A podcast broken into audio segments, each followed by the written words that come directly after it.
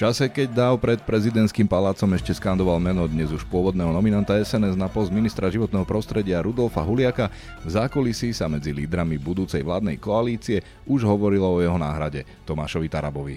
Jednoducho vznikla otázka, či moja osoba bude rozhodujúca pri štiepení vzniknutej koaličnej vlády a týmto spôsobom ja určite nedopustím, aby nám tu vyhralo progresívne Slovensko. Ak chcete 100% ochranu prírody, potom sa musíme všetci Slováci vysťahovať, nechať tu iba stromy. Účastníci protestu za Huliaka tak zrejme nebudú úplne spokojní, uspokoja sa však aj s Tarabom.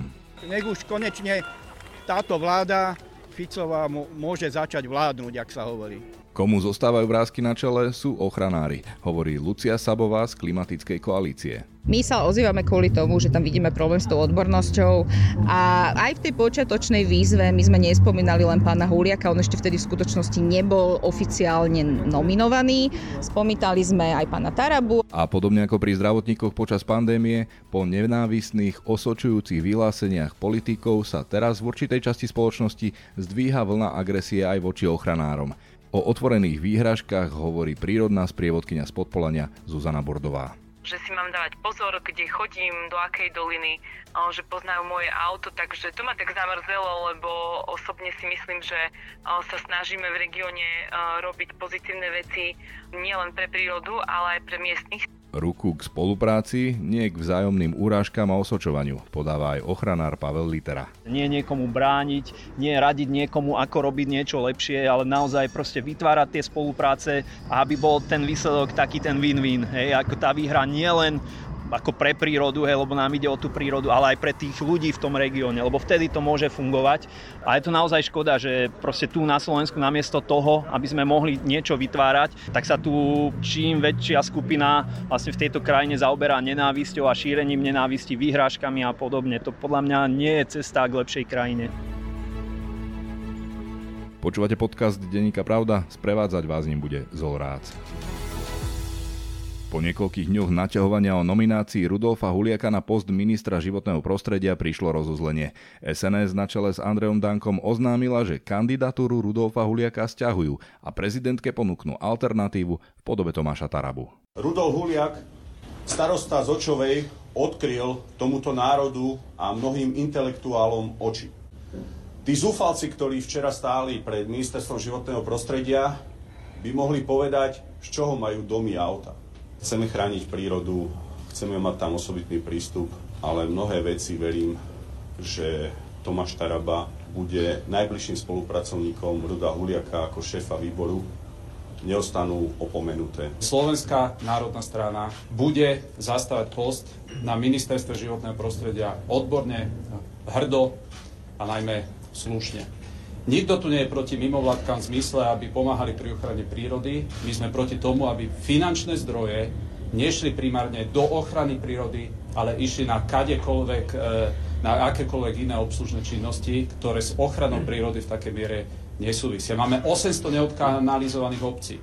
Toto je jedna z hlavných tém, ktoré musíme v oblasti ochrany životného prostredia okamžite riešiť. Ak chcete 100% ochranu prírody, potom sa musíme všetci Slováci vysťahovať, nechať tu iba stromy. To znamená, je tu jasné, že musí tu dojsť k jasnej symbióze medzi človekom, medzi prírodou, áno, aj medzi tým, aby fabriky zo Slovenska neodchádzali, pretože nejaký slávik im tu bude robiť problémy absolútne pri základnom rozširovaní ich výroby, to znamená, toto pred nami stojí, aby na Slovensku kvôli iba nejakému fetišu tomu, že teraz ideme zo všetkého urobiť nejaký kult ochrany prírody, netrpel celá spoločnosť. My sme za absolútnu ochranu prírody tam, kde absolútna ochrana patrí, ale na druhej strane nepovažujeme za prioritu nalievať milióny do skúmania do skúmania korytnačiek a síslov, keď máme 800 neodkanalizovaných obcí na Slovensku. Však to sú aké potom environmentálne škody.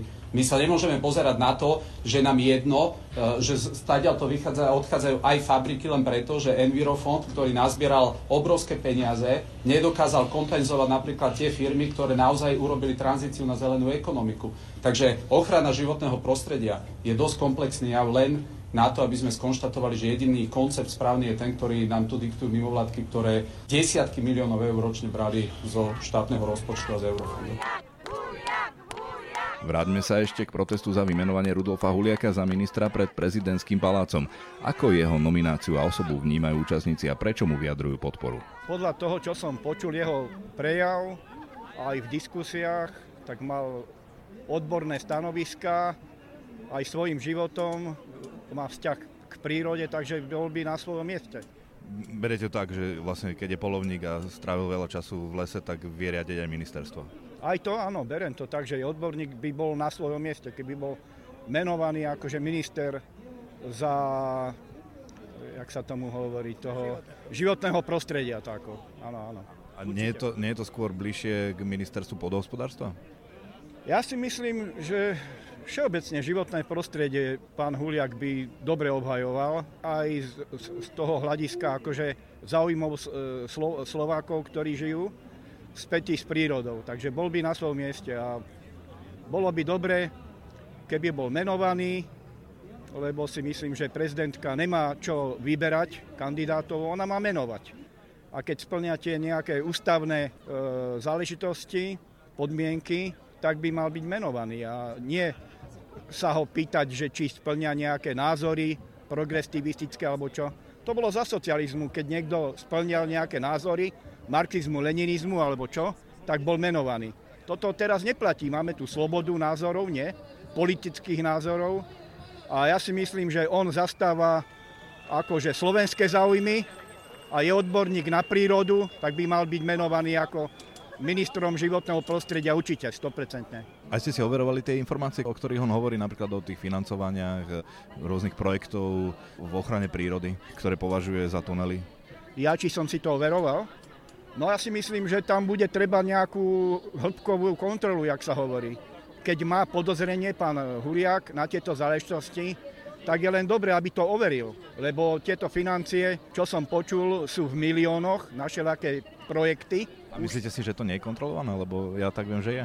Ja si myslím, tie, tie čísla sú veľké v miliónoch, už to, to je podozrivé, že aké veľké čísla sú to, že nejaké projekty na sledovanie síslov, hrabošov v takých vyslo, vysokých čiastkách, tak e, ma to zaujíma takisto, že... Zaujímali ste sa, čo za tie peniaze robia tie mimovládky?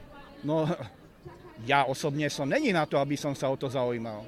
On verejne vyhlásil, že sa o to bude zaujímať, tak tým skorej som za to, aby tieto financie akože skontroloval. Jasne, má to urobiť teda pán Huliak ako minister životného prostredia. Áno, keď bude minister životného prostredia, tak e, samozrejme treba aj spätne skontrolovať, čo sa dialo za pána Budaja, nie? Len sa pýtam to, že, že či ste si naozaj overovali tie informácie, že či dôverujete tým informáciám, ktoré vám hovorí pán Huliak. Samozrejme, pán Huliak povedal nejaké verejné vyhlásenia, tak za to si bude niesť svoju zodpovednosť. To je jeho vec. Ja som tu není na to, aby som ho kontroloval. To sú iní ľudia. Tunak povedal pred miliónmi ľudí niečo, tak milióny ľudí ho budú kontrolovať. Ja si myslím, že na tom niečo je, keď už ako sa ma na to pýtate, aký mám názor, že na tom niečo je. Na tom, že také vysoké čiastky boli použité na také projekty a teda bolo by ma akože zaujímalo, že jak to bolo e, využité alebo zneužité. Bol by som rád, keby aj ten pán Huliak, lebo mne je ako sympatický aj čo sa týka jeho prejavu, ja nemám nič proti tomu. To je človek z prírody spätý, tak je troška drsnejší možno, ale bol, bol by na svojom mieste a nech, nech, nech už konečne táto vláda Ficová môže začať vládnuť, ak sa hovorí. Malo by sa dodržávať ústava. To je všetko. To znamená v tomto prípade? V tomto prípade treba vymenovať tých, ktorých navrne dezignovaný, teda lepšie povedané opačne, e, premiér budúci a tých by malo vymenovať. A myslíte si, že pán Huliak je e, schopným alebo respektíve vhodným e, človekom na ten post Ja pána Huliaka nepoznám, ja sa k tomu neviem vyjadriť, ale keď raz bol navrhnutý, tak by ho mala vymenovať. Netreba len medveďov zredukovať, ale aj progresívne žiaci. Treba ho zredukovať. Nesúhlasíme s tým, že pani prezidentka nechce vymenovať Rudolfa Huliaka do funkcie. Myslíme si, že na to uh, nemá žiadny dôvod. A ide vám čisto o to, že podľa vás nekoná správne v zmysle ústavy, alebo ste aj presvedčení, že pán Huliak je ten najvhodnejší kandidát na tento post? No tak uh, neviem, či je pán Huliak najlepší kandidát, ale jednoducho je vidno, že uh, je ide len o oddelenie vzniku vlády a chytila sa tejto možnosti a teda myslím si, že áno, nemá na to ústavný dôvod a vznikol by tým zlý precedens, aj keď teda Huliaka nepovažujem za najlepšieho ministra, aký by tam mohol byť, ale určite je lepší ako jeho predchodca Budaj a ten vymenovaný do funkcie bol. No, tak. Čom bude podľa vás pán Huliak lepší ako jeho predchodcovia? No, určite urobí poriadok s tými medveďmi. Minimálne. uh, tak, Inak neviem, on je polovník, tak on má k tomuto blízko, neviem určite bližšie ako, ako teda Budaj konkrétne. Ale tak to životné prostredie je taký zanedbávaný rezort, no tak uh, snáď bude dobrý minister. Nie je polovník bližšie k pôdohospodárstvu? Možno áno, áno, ale tak... Som sa vyjadril viacerokrát aj v tých debatách, čo sa týka fakt rozumných vecí, aj zonácia, ochrana životného prostredia, kritizoval niektoré niektoré mimovládky ako narábajú a s, s financiami vlastne štátu, ako sú dotované a na niektoré nezmyselné projekty, bol tam nejaký, ne, ne, ne, neviem si spomenúť, nejaký vták. Natura, ktorý... myslíte, uh, chránenie hluchania?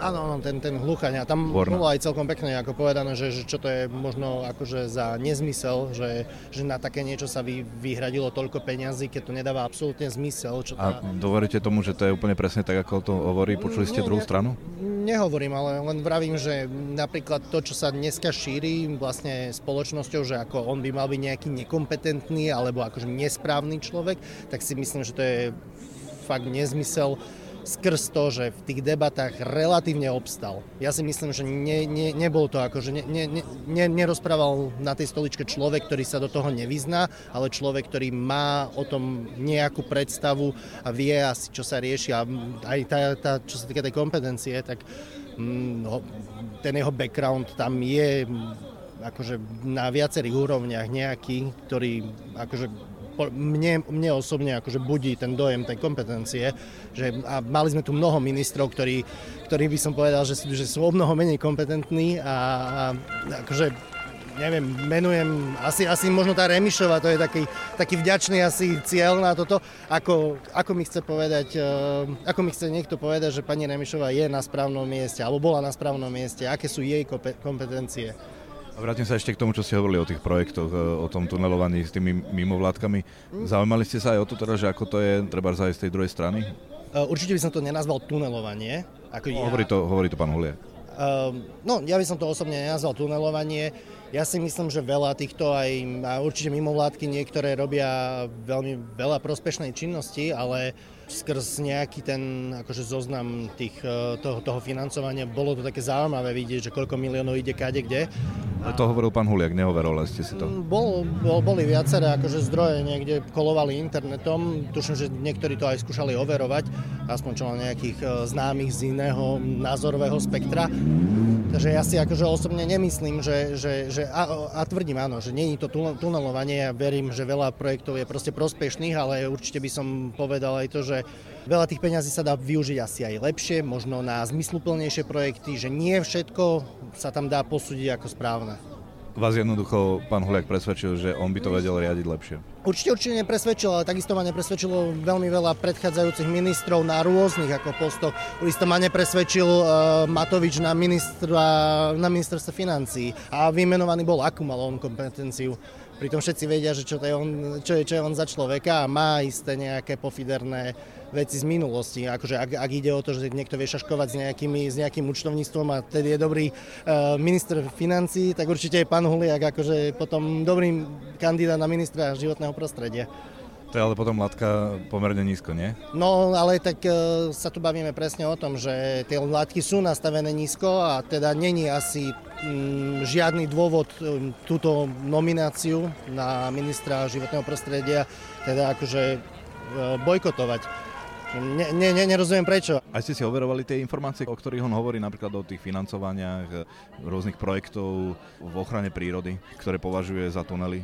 Ja či som si to overoval? No ja si myslím, že tam bude treba nejakú hĺbkovú kontrolu, jak sa hovorí. Keď má podozrenie pán Huriak na tieto záležitosti, tak je len dobre, aby to overil. Lebo tieto financie, čo som počul, sú v miliónoch na všelaké projekty. A myslíte si, že to nie je kontrolované? Lebo ja tak viem, že je. Ja si myslím, tie, tie čísla sú veľké v miliónoch. Už to, to je podozrivé, že aké veľké čísla sú to, že nejaké projekty na sledovanie síslov, hrabošov v takých vyslo, vysokých čiastkách, tak e, ma to zaujíma takisto, že... Zaujímali ste sa, čo za tie peniaze robia tie mimovládky? No, ja osobne som není na to, aby som sa o to zaujímal. On verejne vyhlásil, že sa o to bude zaujímať, tak tým skorej som za to, aby tieto financie akože skontroloval. Má to urobiť teda pán Huliak ako minister životného prostredia. Áno, keď bude minister životného prostredia, tak e, samozrejme treba aj spätne skontrolovať, čo sa dialo za pána Budaja, nie?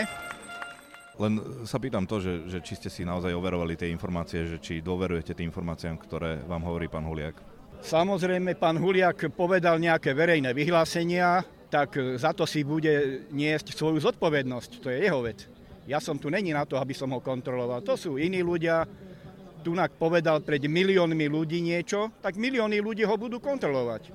Ja si myslím, že na tom niečo je, keď už ako sa ma na to pýtate, aký mám názor, že na tom niečo je na tom, že také vysoké čiastky boli použité na také projekty a teda bolo by ma e, akože zaujímalo, že jak to bolo využité alebo zneužité. Ste za to, aby pán Huliak nastúpil do toho úradu? Ja som za to, no už keď, ho, keď sa rozhodli, že že chcú, aby on bol, ja, ja neviem, ja nevidím zatiaľ, no tak nevieme, čo bude neskôr, ale tak je, je je svojim vystupovaním tak vystupuje, ako vystupuje, ale, ale ja nevidím v tom, že by nejaký že prečo by to mal byť problém. Ja, mám, ja som ho sledovala po celé tri roky, takže ja viem aj ako sa zastával e, nás aj, a že má záujem na tom, aby, aby e, ten rezort bol v poriadku a nie toto, čo sa deje. A to ešte nevieme veľa vecí. No.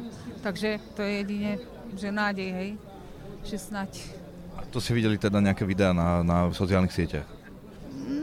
Mnoho, nie len to, nie len na sociálnych sieťach, ale jednoducho som sledovala, o čo mu ide a čo pracuje. No a všelijaké, jeho vyjadrenia? Jeho vyjadrenia, áno, som sledovala. No a čo na ňo hovoria, ja neviem. Ja Myslíte, neviem. že tými vyjadreniami reálne pomohol ľuďom? No, možno aspoň, aspoň trošku ľuďom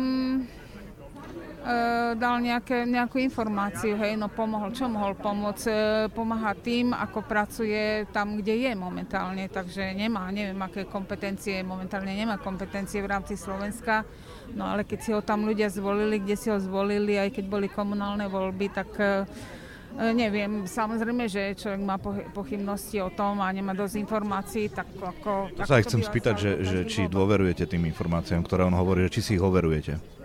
Niečo si overujem, Ako? snažím sa získať eh, buď cez internet, alebo mm, cez rôzne médiá, takže mm, tak no. Napríklad? Ja si myslím, že, ako ten, že, že sú aj také, aj také médiá, treba, treba si overovať, alebo treba si vypočuť aj to, aj to, lebo keby bola totalita, veď aj za totality sme, sme počúvali e, zakázané rádia, zakázanú hudbu, takže takže toto ja tu nechcem, hej. Nech si každý vyberie to, čo si myslí so svojím rozumom, so svojou úrovňou rozumu, nech, nech, si, nech si vytvorí aj tú mienku, aj svoj postoj k tomu, čo sa deje. Protestu na svoju podporu sa zúčastnil aj samotný poslanec Huliak. Mňa teší každá podpora. Mňa len teší, že aj tu sú ľudia ešte so zdravým sedliackým rozumom. To ma teší. A čo hovoríte na to, že sa popoludní voči vám ohradili aj e, ochranárske organizácie, nie málo, hm. mali aj konkrétne výhrady a hovorili o tom, že v tých výstupoch verejných, že v podstate zavádzate napríklad o tom financovaní tých mimovládok a podobne, že koľko peňazí reálne ide do tých regiónov a podobne. E, budete vidieť, keď sa toto všetko odkrie, že na koho strane bola pravda. Ako by ste vlastne potom s nimi spolupracovali na tom poste, keď ste už teraz také akoby kontroverzii, že sa navzájom vylúčujete? Medzi ochranármi sú tiež normálni ľudia, ktorí skutočne ide o ochranu prírody a nie o rozkrádanie verejných zdrojov. Takže ja nájdem reč spoločnú s každým, komu ide skutočne o ochranu prírody. Takže tí, ktorí stali dnes pred ministerstvom, tak považujete za tých, ktorí rozkrádajú tie prostriedky? Vezmite si zoznam tých mimovládok, ktorí boli proti môjmu vymenovaniu, plus ľudí z akademickej obce a máte zoznam tých ľudí, ktorí parazitujú na verejných zdrojoch. Pondelok ešte pred útorkovým oznámením stiahnutia Huliaka sa voči jeho nominácii ohradili ochranári a odborníci z akademickej obce. Pri mne už stojí Pavol Litera z Brozu, Bratislavského regionálneho ochranárskeho združenia. Pán Litera, tak aké sú vaše hlavné výhrady k nominácii pána Rudolfa Huliaka na post ministra životného prostredia? Tak v podstate je to hlavne nenávisť, ktorú on šíri jednak voči ochranárom, ale aj voči predstaviteľom štátnej ochrany prírody. Ja si potom neviem predstaviť, ako on chce potom spolupracovať s týmito ľuďmi, ktorí proste tak, ako ich poznám, tak robia mnoho dobrej roboty pre prírodu a pre ľudí na Slovensku. No a takisto potom, že šíri strašne veľa dezinformácií. Takže hlavne kvôli tomu toho, tej jeho kompetencii tiež sa môžeme baviť alebo odbornosti, ale v podstate sú to hlavne tieto dve veci. Že proste on naozaj má takú veľmi extrémnu retoriku, veľmi veľa nenávistí šíri a to podľa mňa nie je cesta, kam sa ako krajina dostaneme ďalej. Túto podľa mňa bude fungovať lepšie, keď e, sa ľudia budú snažiť skôr o spoluprácu. A my sa tak aj snažíme pracovať, my sa nesnažíme robiť konflikty alebo vyvolávať konflikty. Ako nás, naozaj my na tých lokalitách a tam, kde pôsobíme, tak sa snažíme snažíme spolupracovať či už s vodohospodármi, aj s lesníkmi hej, a s mnohými ďalšími. U mňa je to predovšetkým s miestnymi farmármi a naozaj tá spolupráca je obojstranne prospešná. Hej, čiže to sa... som sa, áno, k tomu som sa aj chcel dostať, lebo jednak teda ešte vrátim k tomu, že čo ste hovorili, že šíri tu nenávisť. Naražate asi na tie slova, čo prirovnával vlastne tých ochranárov, že čo, čo by s nimi spravili v Číne a tak ďalej, že ako by sa s nimi vysporiadali. Pocitujete nejaký náraz, nejaký, nejaký efekt, nejaký náraz nevraživosti voči vám ako ochranárom zo strany verejnosti po týchto slovách? Áno, určite. Ako máme to jednak cez sociálne siete, určite to rastie. Ako nie je to bez odozvy a je to naozaj škoda, že proste tu na Slovensku namiesto toho, aby sme mohli niečo vytvárať, nie len my, ale vlastne všetci občania Slovenskej republiky, tak sa tu proste čím väčšia skupina vlastne v tejto krajine zaoberá nenávisťou a šírením nenávisti, výhrážkami a podobne. To podľa mňa nie je cesta k lepšej krajine aké podľa vás dezinformácie najväčšie šíri? Tak jednak aj vytrháva z kontextu treba z tie informácie o tých lifeových projektoch a o tom, že e, koľko veľa miliónov eur sa tam pretuneluje. Hej. On sa vyslovene vyjadruje, že pretuneluje, hej. ale to sú peniaze, ktoré väčšinou končia v regiónoch. Hej. Proste to sú pre tých ľudí, proste pre tých treba z farmárov, ktorým pomáhame, kde čistíme zarastené lúky, pasienky, kde obnovujeme pasenie a podobne. Hej. Lebo to nie sú lacné aktivity, to sú aktivity, ktoré reálne stoja v tisícoch až 10 tisícoch eur. Môžete sa spýtať hoci hociakých firiem, hej, ktoré sa týmto zaoberajú. Proste to sú drahé veci a vlastne aj na to väčšina týchto zdrojov z tých projektov ide. A ďalšia vec, čo je dôležité, tak eh, v podstate tie projekty, väčšina tých peňazí z toho projektu nejde z nášho rozpočtu štátneho slovenského, ale ide z Bruselu. A ide to otvorenou súťažou. To znamená, oni posudzujú každý rok povedzme tisíc projektov z celej Európskej únie a keby s tými projektami neúspejeme my, tak tie peniaze idú do Španielska, do Talianska, skrátka do iných európskych krajín. A na Slovensko by sa ani nedostali. A čo sú to za projekty, aby sme možno boli aj konkrétni? Toto je napríklad konkrétne schéma Live. Práve o tej pán Huliak veľmi často rozpráva a veľmi často to dezinterpretuje alebo veľmi často vytrháva z kontextu, skresluje tie čísla. To naozaj nie je tak väčšinou, ako to on prezentuje. Áno, v Slovenskom rozhlase teraz hovoril, že neviem, či poviem presne, ale z nejakých 17 miliónov, ano. že išlo reálne na reálnu pomoc regiónom nejakých 300 tisíc alebo 400 tisíc. Tak to si pamätám tie jeho zhruba slova, môžem sa miliť, ale ano, v zásade... Ano. Opäť zase jeden príklad. 17 miliónov je rozpočet celého projektu a on tam prezentoval, že ten projekt je zameraný na územie Poliany. Ja si to nepamätám presne, hej, ale uviedol, že e, región Poliany z tohto uvidí 400 tisíc. Ale to už nepovedal, že ten projekt je zameraný na celé Slovensko. Hej, a vlastne to není len o Poliane, kde možno tých 400 tisíc ide, to je o Muránskej planine, to je o Záhorí, to je o Malých Karpatoch, to je o východnom Slovensku, ale toto vám už on nepovie. Hej, v tom je tá zrada to, čo on hovorí. No a čo argument, že aktivity ako rozširovanie bezzásahových zón a tak ďalej a že vlastne vaše ochranárske aktivity sú o tom, aby sabotovali alebo brzdili ekonomický rozvoj ľudí v regiónoch. Tak to tiež nie je pravda, to je účelové tvrdenie. Takto, ja musím povedať za nás, ako BROZ, ochránske združenie, že my sa nesnažíme nikde blokovať nejaký rozvoj alebo proste zakazovať ľuďom hospodáriť alebo podobne. Hej. My sa snažíme v rámci tých projektov, ktoré robíme, tak vlastne spolupracovať, vytvárať spolupráce, či už s farmármi, či s obcami, či s vlastníkmi pozemkov a proste nie niekomu niečo zakazovať. Hej. To nie je ani naše poslanie, ani náš účel, ani náš cieľ. A môžete aj spomenúť teda, ako konkrétne sa zlepšil život nejakým konkrétnym farmárom, ktorých ste aj spomínali okrajovo predtým? Mhm. Tak napríklad minulý rok sme obnovili pasenie pri obci Tvrdošovce na lokalite Pánske Lúky, ktorá dovtedy buď ležala ľadom, alebo bola kosená bez nejakého hospodárskeho úžitku a teraz tam dvaja farmári obnovili pasenie, jeden pasie kravy, a druhá je to mladý pár e, z miestnej obce, ktorí si tam splnili svoj dávny sen a vlastne aj vďaka pomoci z tohto projektu tam majú svoj vlastný ranč a teraz už stoja na vlastných nohách, realizujú tam pasenie, otvorili si tam jazdeckú školu, chodia tam deti a rodiny z celej obce a myslím, že celá obec z tohto má prospech. Že to je ten rozvoj toho mekého turizmu. Áno, áno. A to, je, to nie je niečo, čo by išlo inštitúciálne z hora, ale my sa naozaj dlho predtým rozprávame s tými farmármi, pýtame sa, čo im ich, čo, čo, s čím im treba pomôcť, čo vedia oni zabezpečiť, čo im chýba, ktoré sú prekážky, ktoré im máme pomôcť prekonať a tam sa snažíme pracovať, s tým sa snažíme pomáhať. Čiže naozaj to sú dennodenné stretnutia s tými farmármi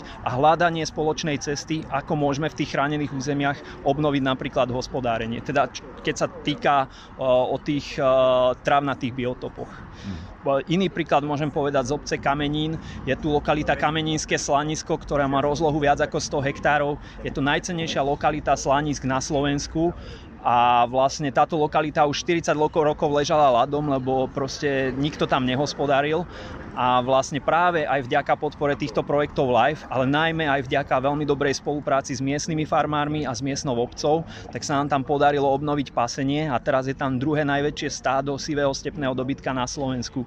Tá obec si robí každý rok festival sivého stepného dobytka, robia sa tam súťaže vo varení guláša, v robení rôznych kulinárskych špecialít, pečú sa koláče, proste je to zábava pre celú dedinu a tá obec má z toho pasenia tam prospech. Dokonca si tam oni potom potom vytvorili vlastný projekt, kde si postavili návštevnícke centrum, vytvorili si tam obecný dom, dokonca si e, zaobstarali koč s koňmi a teraz tam vozia exkurzie, návštevy, ktorí tam chodia nielen z regiónu, ale napríklad aj z Českej republiky, z Maďarska a podobne. Čiže naozaj tá obec vďaka tomu, čo sa nám tam podarilo rozbehnúť, prosperuje.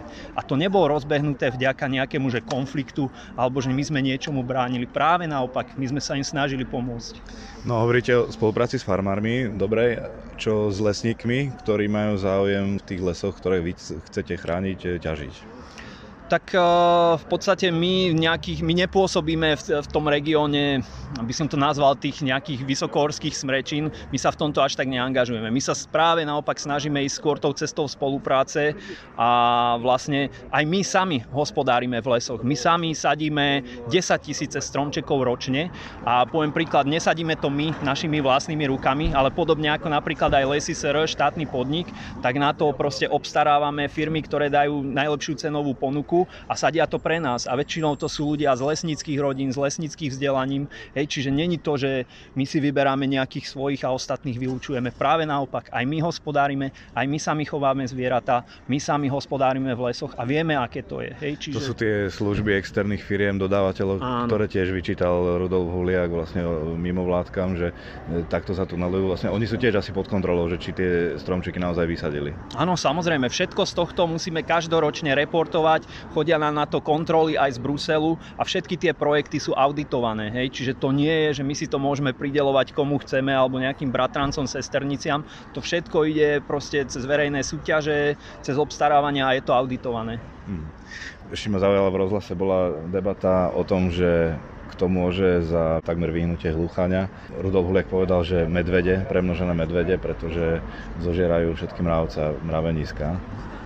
Tak viete, takto, ja netvrdím, že ja som odborník na všetko, hej, čiže nechcem sa úplne vrtať a vyjadrovať do tejto témy, lebo týmto sa my až tak prakticky neza, nezaoberáme, hej, čiže nechcel by som, ako ja o tom, myslím, že nie sú to len tie medvede, je to aj to hospodárenie v lesoch, ale napríklad aj to, že sa prestalo pásť na holiach, hej, na Slovensku sa napríklad 50-70 rokov na, dozadu na holiach páslo, to bolo bežné, hej, s tým sa spája pastierská kultúra, hej, tí valasy, tie ľudové piesne a hlavne hlavne proste to využívanie tej krajiny, hej, však z toho aj ľudia žili. A napríklad to aj nás mrzí, že sa tam teraz nehospodári. Ale nie je to preto, že my by sme niečo niekomu tam zakazovali. Práve naopak, hej, jeden z mojich napríklad, nazvem to nie ochranárskych, ale pracovných snov, ako posunúť Slovensko k lepšiemu, je napríklad aj obnovovať tú pastu na holiach. Hej. A opäť je to jeden príklad. Toto pomôže aj Hlucháňovi a pomôže to ľuďom v regiónoch. Takže prečo nie? Hej, len tomu sa nedostaneme, keď tu niekto bude podnecovať nenávisť voči nám a proste hecovať tých ľudí na vidieku, že proste to sú tí zlí ochranári a keď, keď k vám do dediny prídu, tak ich radšej ukameňujte. Proste my tým ľuďom chceme pomáhať, hej, len keď sa to proste tá celá tá naša spoločnosť takto polarizuje, tak tá spolupráca naozaj nevznikne, hej, alebo nedá sa urobiť ľahko. Spomíname teda spoluprácu s farmármi, s lesníkmi, no a ako s polovníkmi, pretože pán Huliak je práve zástupca, predstaviteľ polovníkov a to aj tvrdí, že ho predurčuje alebo oprávňuje na to, aby mohol byť ministrom životného prostredia. Že ako odborne.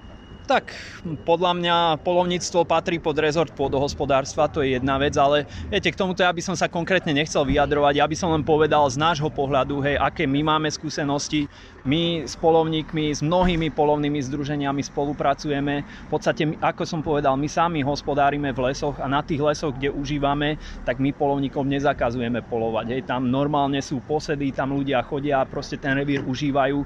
Čiže my sa nes- naozaj, zdôrazňujem, my sa nesnažíme, že ísť do konfliktu alebo ľuďom niečo zakazovať. Proste tí polovníci, tak jak tam polovali dovtedy, tak tam polujú aj doteraz. Hej. Samozrejme, bavíme sa o tom, kde tie posedy lepšie dať, či tam alebo tam, ale určite im to nezakazujeme. Hej. V podstate v tých lesných pozemkoch, ktoré my užívame, tak to právo polovníctva sa vykonáva.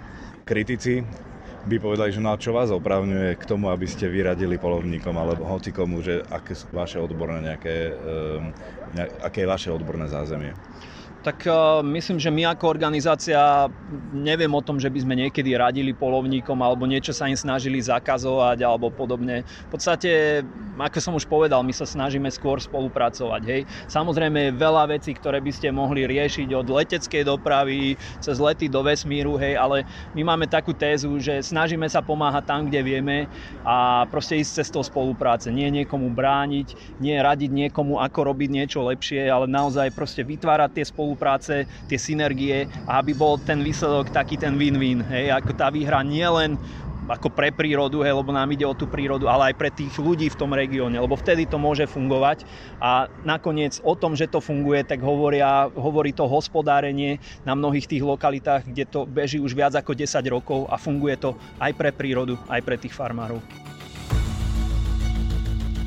Lucia Sabová, Klimatická koalícia. Klimatická koalícia, dobre. Tak čo sú vaše tie hlavné výhrady voči nominácii pána Huliaka? Naše výhrady sú v podstate inak veľmi dobre zreflektované v tom, čo napísala pani prezidentka vo v tom odôvodnení. Čo nám najviac vadí je, že ten pán popiera klimatickú zmenu ako niečo, čo spôsobuje človeka niečo, s čím máme bojovať. Ministerstvo životného prostredia má obrovskú, jednu z hlavných agent riešenie klimatickej zmeny a musí výrazne spolupracovať aj s inými ministerstvami na Slovensku, pretože sa to netýka len ich, ale musí spolupracovať aj e, na medzinárodnej úrovni, európskej či celosvetovej. Ja si naozaj neviem predstaviť ako človek, ktorý tvrdí, že klimatická zmena a oteplovanie spôsobené CO2 je podvod, bude zastávať nejaký štátny postoj k ochrane klímy, ktorý zatiaľ máme jasne definovaný.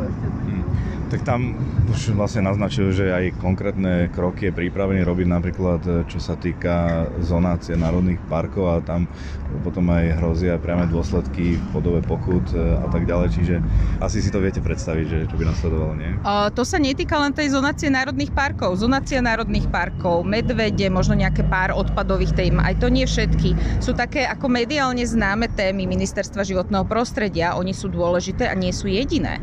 My tu riešime toxické atmosférické znečistenie. Slovensko má žalobu kvôli znečisteniu ovzdušia, že nesplňame limity. S tým musíme naozaj výrazne intenzívne pracovať. Nám hrozí, že keď nebudeme dobre manažovať naozaj obrovské množstvo fondov, ktoré sem idú na to, aby sme zvládli klimatickú zmenu s cieľom, aby sme pomohli ľuďom sa s ňou vysporiadať. Tu nám Európska únia výrazne pomáha, tak nám hrozí, že prídeme aj o ďalšie peniaze. Tá prvá hrozba je, že my tie financie vôbec nevyužijeme dobre a správne, pretože ich rozflakáme možno na nejaké projekty, ktoré nebudú mať ten efekt, ktorý potrebujeme a, a to nastavenie nie je ľahké. Tam naozaj treba širokospektrálnu diskusiu rôznorodých odborníkov, treba tam vedieť spolupracovať, rozprávať sa a hľadať tie dobré riešenia, aby sme na jednej strane rýchlo znižovali emisie skleníkových plynov a na druhej strane neohrozovali obyvateľov a napríklad aj niektoré druhy priemyslu, ale ho skôr rozvíjali. Čiže je to komplexné, je to široké, je tam toho veľa. Uh, vyjadrenia pána Huliaka sú často na prvý pohľad zrejme, že ten pán netuší, čo sa na tom ministerstve naozaj deje, pretože to zúžuje na také niekedy drobné veci a na také malé a proste také tie silácké reči, ako oni to tam upracujú. A veď nech si spravia tie audity, aj štyri, my sa toho nebojíme, pretože my sa tam nemáme čoho báť. My zväčša ako organizácie spolupracujeme, v drvivej väčšine si na to zháňame zvlášť peniaze, vôbec nás akože ja opravde momentálne nepoznám organizáciu, ktorú by pla, išla, platil nejak zo štátneho rozpočtu, čo sa týka uh, environmentálnu. A zároveň to niekedy robíme ako, ako dobrovoľníci. Často sú to neplatené veci, ale chceme niekam tú krajinu posunúť, uvedomujeme si, uh, čo tu treba zmeniť, chceme pomáhať. Uh, toto, toto proste tam nevidíme, ja, ja si to neviem predstaviť. Skúste možno tak laicky, čo najjednoduchšie vysvetliť, prečo vnímate práve dôležité tie peniaze, aby boli využité efektívne, že prečo hovoríte, že to je príležitosť a nie to, ako pán Huliak opakuje, že vy vlastne škodíte tomu mm-hmm. ekonomickému rozvoju a, a vlastne beriete ľuďom obživu mm-hmm. a, a tak ďalej. Eh, no tých príkladov by bolo asi veľmi veľa z rôznych oblastí a pokúsim sa, to zjednodušovanie tomu neprospieva, pretože potom si to ľudia miešajú jedno s druhým, ale my máme napríklad v pláne obnovy je veľmi veľa peňazí alokovaných na klimatickú zmenu, dokonca v rôznych komponentoch. Tam je obrovská časť financií na to, aby sa obnovovali budovy čiže, a domy, aj ľuďom, aj verejné budovy, aj školy, aj škôlky, aj nemocnice, aj súdy. Je to tam všade možne. A to je klimatické opatrenie, pretože potrebujeme znižovať energetickú náročnosť, čo v konečnom dôsledku znižuje účty aj samozprávam, aj tým ľuďom. Nebudú platiť toľko za energiu. zateplovaní, výmena, Presne tak. výmena strechy, Tuto máme my obrovský potenciál. Hej, máme to zanedbáme, vieme toho urobiť veľmi veľa. Preto tam tých financií na to toľko je, pretože tu tá príležitosť je. Vieme sa tu výrazne posunúť a vieme odstrániť odstrániť potom to, že musíme krízovo zo štátneho rozpočtu alebo z nejakých iných zdrojov vyrovnávať tie ceny a umelo ich znižovať my ich znížime tým, že nebudeme toľko energie. A to sa odrazí vo všetkom. Keď v mojej škôlke moje dieťa nebude míňať toľko energie, ja nebudem platiť, samozpráva nebude platiť toľko, budú financie na iné veci. Čiže to šetrenie je tu zjavné. A to, že mimovládne organizácie mnohé napríklad spolupracovali aj so Slovenskou agentúrou životného prostredia na nastavovaní tých schém, aby to bolo čo najbližšie ľuďom. Dávali sme dokopy sociálne organizácie, ktoré sú v kontakte s tými ľuďmi, aby sme zistili, ako v praxi tí ľudia žijú, čo potrebujú. Hej? Tam je množstvo takej drobnej práce, množstvo rozhovorov, diskusí, hľadaní tých riešení. Toto je veľmi dobrý príklad. A takto by som ja teraz dokázala rozprávať, ja neviem, celý deň. Hej? Alebo dobre, tak vás preruším.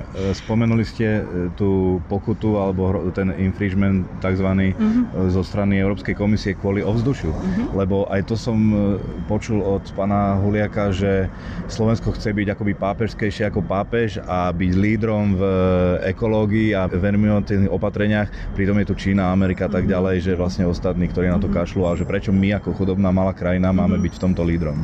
Možno by pán Huliak mali ísť niekedy do nejakej chudobnej krajiny, aby videl, ako vyzerá chudobná krajina. Ja rozumiem, že veľa ľudí má veľké problémy a práve preto by sme mali lepšie riadiť tento štát, aby sa tým chudobným dostávala tá pomoc. Ja nerozumiem, ako niekto môže povedať, že sme pápežskejší ako pápež, keď na Slovensku predčasne umiera 5000 ľudí kvôli znečisteniu ovzdušia. Keď e, stovky detí trpia respiračnými ochoreniami a my máme šancu tento zdravotný stav zlepšiť cez ochranu životného prostredia, pretože znečisťovanie im to spôsobuje. To sa dotýka veľmi konkrétnych ľudí, ľudí zo všetkých e, vrstiev, to znečistenie ovzdušia si nevyberá, odkiaľ sme a toto naozaj pomôže zdravotnému stavu obyvateľstva. Čiže veľmi veľa sa títo páni oháňajú tomu, ako chcú pomáhať ľuďom a zároveň chcú zastavovať veci, ktoré im naozaj majú pomôcť, sú cielené na to, aby im pomáhali. To nie je nejaké pánske huncústvo, že my nechceme mať znečistený vzduch, tu ide o zdravie obyvateľstva, ktoré má následne nejaké náklady v našich nemocniciach, na naše zdravotníctvo, má náklady pre tých ľudí, ktorí tým potom žijú. Hej? Toto je veľmi jednoduché. Znečistenie ovzdušia spôsobuje respiračné ochorenia, trpia tým ľudia na Slovensku v niektorých lokalitách oveľa výraznejšie a my ho potrebujeme radikálne znížiť. A zase s tým nám vedia pomôcť tie financie, tá hrozná Európska únia, ktorá sem prileje miliardy eur na to, aby sme znížili aj cez klimatické opatrenia to znečistenie v regiónoch, v konkrétnych lokalitách. To ministerstvo dlhodobo hľada tie spôsoby, ako v tých najrizikovejších oblastiach veľmi rýchlým spôsobom znížiť to znečistenie ovzdušia, aby tým ľuďom pomohli.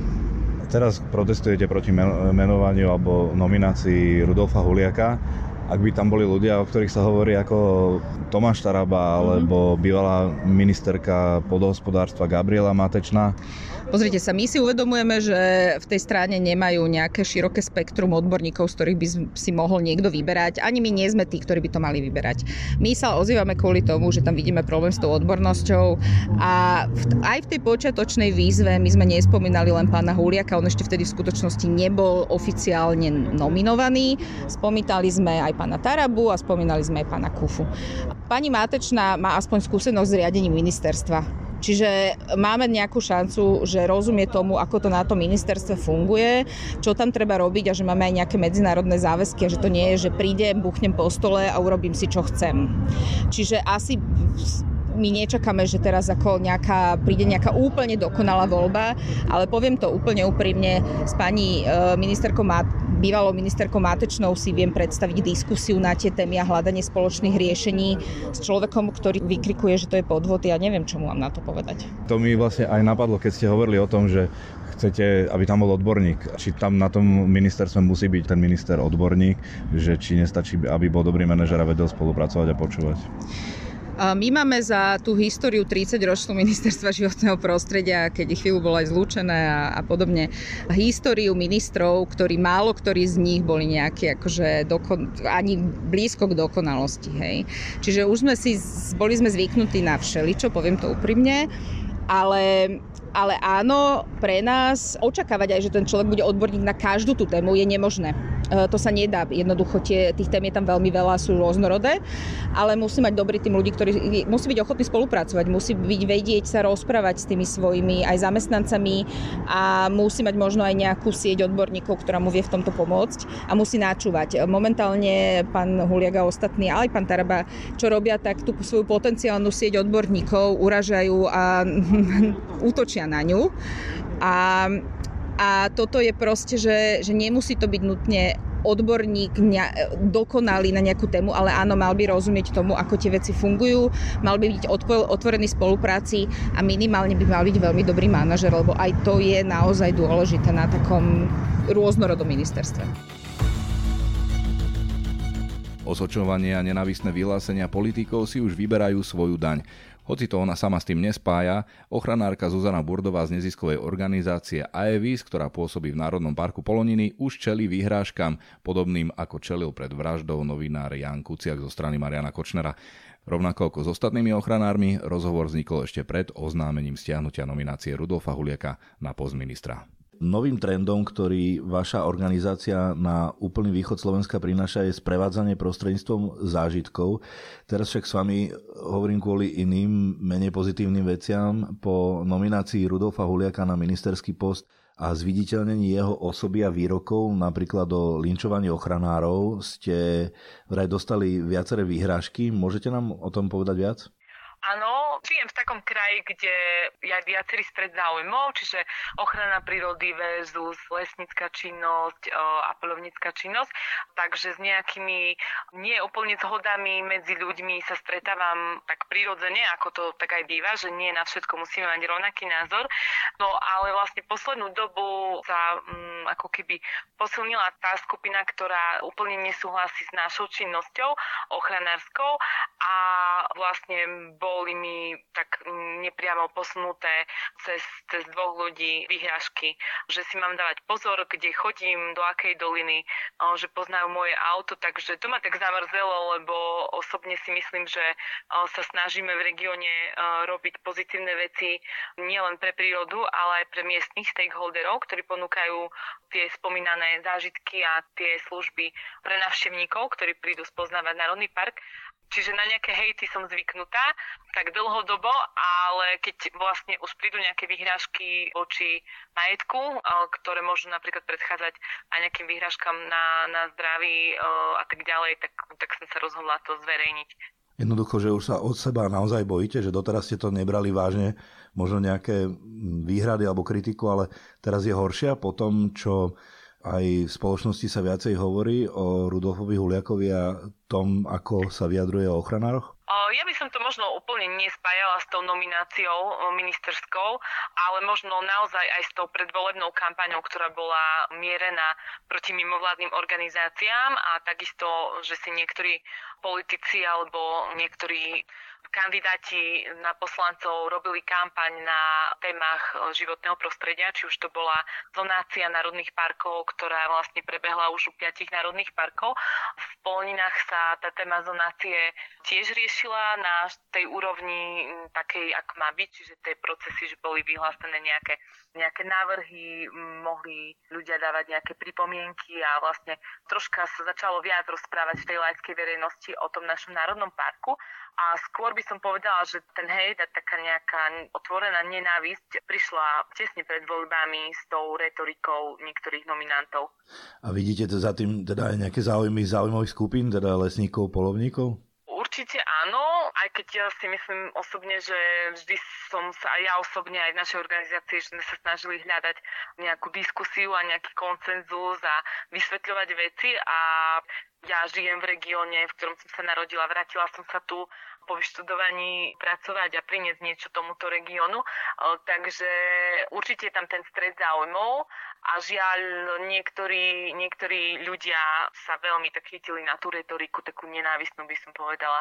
Ale určite nechcem hádať všetkých do jedného vreca, lebo je medzi nimi mnoho tých, s ktorými aj spolupracujeme, alebo mám tam aj priateľov nejakých medzi lesníkmi, aj, aj poľovníkmi, takže viem, že tú reč spoločnú vieme nájsť, len niektorí žiaľ sú veľmi sebavedomí tou retorikou, ktorú žiaľ prinášajú politici dnes. A viete aj, kto sa vám vyhráža? Riešite to s policiou? Neriešim to s policiou, keďže nemám konkrétne meno, keďže mi ten človek nepovedal konkrétne meno, nechcel to prezradiť, ale viem, že je to vlastne zo skupiny tej polovnícko-lesníckej. V Bratislave sa konal protest za vymenovanie Rudolfa Huliaka proti krokom prezidentky. Čo by ste možno povedali tým účastníkom protestu, ak by ste sa im mohli prihovoriť? No ja by som len chcela vlastne možno vyjadriť takú podporu všetkým tým ľuďom, ktorí, ktorí sa venujú tým svojim témam, napríklad po odbornej stránke alebo aj dobrovoľníckej stránke tej ochrane prírody. Mnohí z nich majú, majú vzdelanie či už na ekológiu, environmentalistiku a podielajú sa na rôznych aktivitách, ktoré sú v prospech ochrany prírody na Slovensku. No a ja by som možno len takú výzvu dala ľuďom, že že aj podľa nás, podľa ochranárov a našej tej ochranárskej platformy je tak ako nepriateľné, aby sa proste mm, vyhražali nám ľudia, s ktorými nemáme rovnaký názor, ale pracujeme v nejakých konkrétnych zaujímavých územiach, lebo už v minulosti vieme, že sa vyskytli proste nejaké prípady útokov na tých dobrovoľných aj profesionálnych ochrancov prírody a proste nemienime brať také, také výhražky na, na ľahkú váhu a budeme proste o tom hovoriť, keď sa to bude diať, ale ja osobne budem radšej, ak, ak nebudeme vôbec musieť riešiť takéto témy a budeme proste hľadať nejak spoločne, spoločne ten koncenzus v tých našich témach. Že vy vlastne podávate ruku aj takýmto ľuďom. No áno, lebo ja si myslím o tom, že treba, treba sa počúvať a treba vysvetľovať veci a uh, častokrát, že ale aj moja osobná skúsenosť uh, v našom regióne je taká, že, že niektorí, nie ich veľa, uh, ale ich zo pár a tí ako keby kričia najviac a tí nechcú ani počúvať napríklad fakty, či už vedecké alebo proste tie odborné, jednoducho nechcú si vôbec vypočuť tú druhú stranu, čo je škoda, lebo potom sa tak vlastne vôbec nikde v tom dialogu neposunieme. No a predsa len to nechcete riešiť s policiou.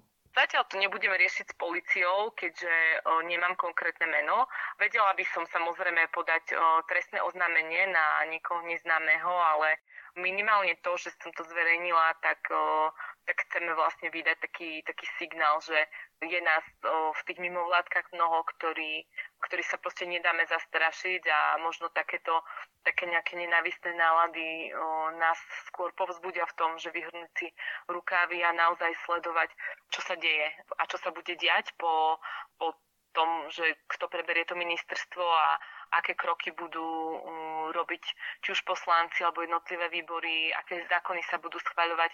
My ako mimovládne organizácie sme tu, sme tu boli um, vždy a vždy sme pozorne sledovali, že čo sa ide napríklad schváľovať na úrovni zákonov, ktoré sa týkali ochrany prírody a vždy, keď bolo treba, tak sme vyzvali verejnosť a vysvetľovali veci a zapojili širšiu verejnosť do toho.